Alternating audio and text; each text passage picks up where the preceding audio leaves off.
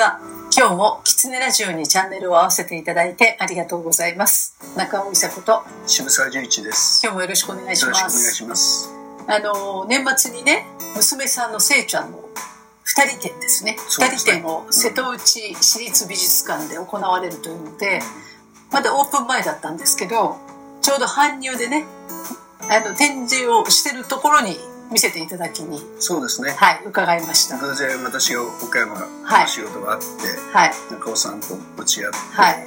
で岡山からはい、岡山で待ち合わせてはい、赤穂線はい。ね赤穂線に乗ってなんていう駅でしたっけ降りたの？奥っていう駅なんですけど奥でした、ね。ええ。読めないですよね。読めないですね。で赤穂線に乗ったら急になんかね旅の感覚みたいなのがあの芽生えてきてでなんか今日本中どこ行ってもなんかあんまり変わんないみたいに思ってたんですけど岡山市駅からですよね。新幹線が止まる駅で乗り換えて、でその在来線に乗ってえこんなになんかロローカルうんなのにしかも人はたくさん乗っててあの普通の通勤圏なんですよね。あの岡山の,、うんあの瀬戸内の沿岸部分を走るはいローカル線って、もう全部あんな感じなんですよ。あそうなんですか。あのの中尾さんと乗った電車の反対側の方に行くと、は倉敷があって、反対側なんでですね。そのはい駅と倉敷の向こうに福山が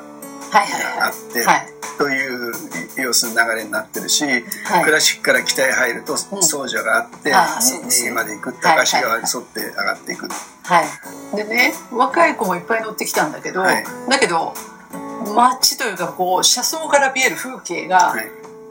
これすもう何十年も変わってないだろうなっていう風景ですよね。うん、本当そうです。お家が古くてね。ええなんか私があの辺に行き出したのが、うんもうかれこれ25年ぐらい前ですけど、何にもほとんど変わってないそうでしょうね。ででそれもね面白くてあのちょっとトンネルを一つ越えると次はね、うん。もう昔の建物がそのばっかし合ってるあの集落があって、はい。それでまたトンネル抜けると昭和40年代のうん。あの建物があって、うん。それ抜けるとまた今度は新しいもっと今の今風な、うん。あのうちの集合体があったりとかって言って、うまあ、時代時代の色があって面白いですよ。ん、なるほどね。うん。でその奥の駅でね降りた時に無人駅でしたよね。無人駅です無ね。人駅なんだけど自動改札でしたよねそう。そう。で Suica が使えましたよね。そううんでトイレに入ったらめちゃめちゃ近代的なトイレなんですよね。そうびっくりしてうんでそれであの美術館までタクシー乗りましょうかって言ってねバスが1時間に1本かなしかなかったんでうんタクシーに乗ったらもうすんごいお年寄りでしたよね。であの帰りは、ん。あの美術館からバスに乗ってはいはいはい。戻ってきたら、ついに最後まで私たち2人だけでしたね乗客は。そうでしたそうでした、はい。で全然止まらずにバスが早かったですよ。ね、タクシーと変わらなかったです。なんか面白くって、えななんかね新鮮な旅をした気分になりました。もともと合併であった町役場が美術館になってて、そうですね。そのちょうど議場だったところ、うん。議員さんたちがはい。いた議場だったところに椅子を全部取り外して、はい。まあ、天井が高いもんですからそこで美術館を美やっ術館で だから、はい。その瀬戸内市立美術館っていうのがね、どうどういう大きさなのかなと思って行ってみたら、うん。あなんかこう不思議でしたけど。そうあの辺あのね、うん。ベネッセの美術館があったりとか大塚製薬のね美術館が標本にあったりとかそれをイメージして行ったらば、もうすっごいローカルな美術ローカル館だけどそれなりに広さがあってそうなんですよ。まあ、点数もそれなりにいやあってすごかったですね。結構見応えのしそうですたねは展覧会でしたね。2人で50点ぐらい並んでると思うんですけど、あのでそこからねうん。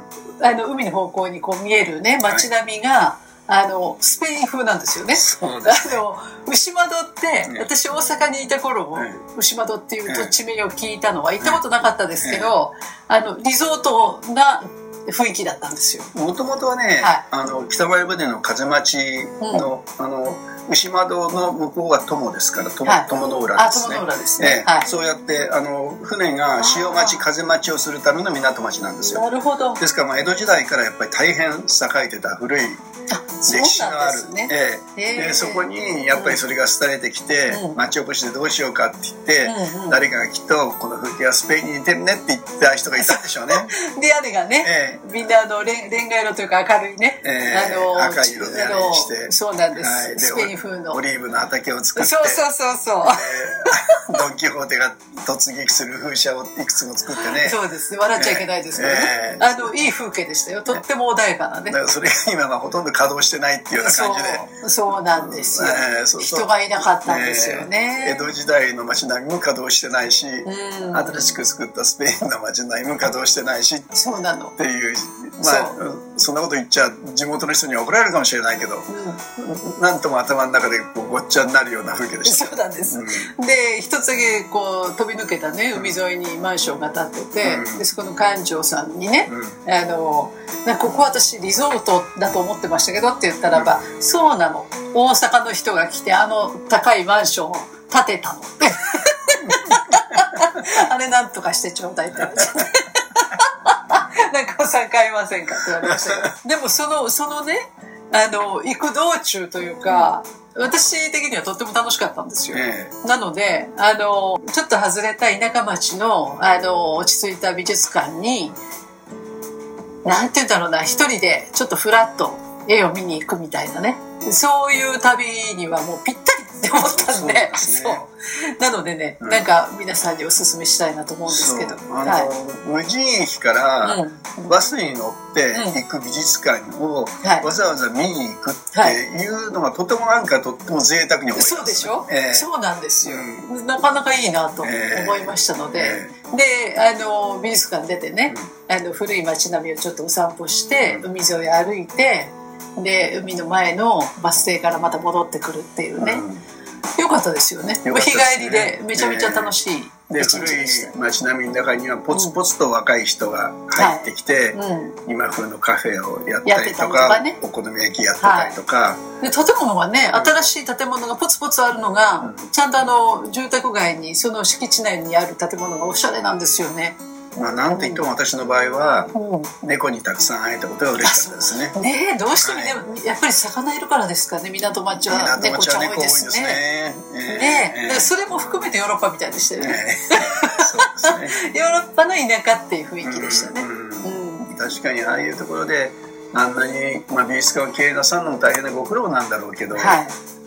美術を中心に街を作ろうとされた、ね、その努力が残っていて、そうですねし。かも美術館自体がなかなかいい美術館で、そうなんですよ。ええね、あの偽証だったとは思えないです。そうですね。ね、ちゃんとあええの壁の仕切り方とかこうなんてあの動線というか、そう。うん、あの入り口から入って出るまでの動線がなかなか美術館っぽくって本当に。バックヤードもちゃんとしっかりしてたしね。だから、あいいいい建物だなと思いました珍しい、うん。であの渋沢聖さん。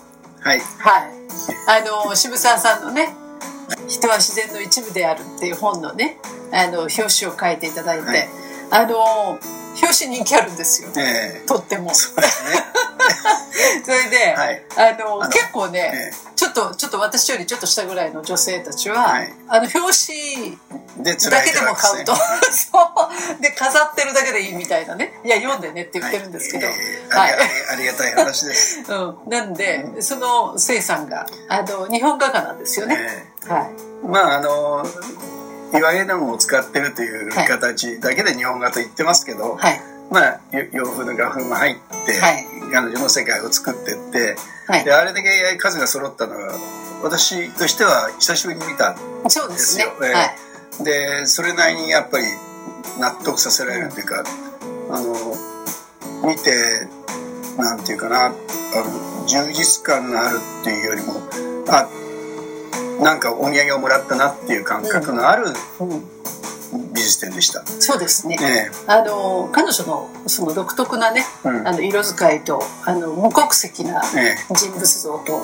あそれがあの建物に合ってたかもしれないですね街並みと。そうですね、うん。ああそうかもしれませんね、あのもう一人のコオロギさんでしたっけ、もうあの結結構有名なえあの世界でも活躍してらっしゃる方で、えはい。その色使いですね。そうですね。あの二人とも、二人ともとてもその意味ではそこにベストマッチだったうん、ですね。とて、も合ってました、えなのでね、ええ。ぜひあのお近くまで行かれたらえそうですね。あの岡山で十分ね岡山から電車で2 3 0分ですね。そうですね。ね。30分ぐらい、そこからでそこからまあバスで,、バスで乗り継ぎが良ければまあ30 30分分で行けます、えはい。あのちょっとした旅になると思えええいます、マニュアよりは近いです。岡山からです。そうですね。あの、せいちゃんが絵に向かわれるうん。きっかけとなったことって何かあるんですか？子供の頃から描いてたとか。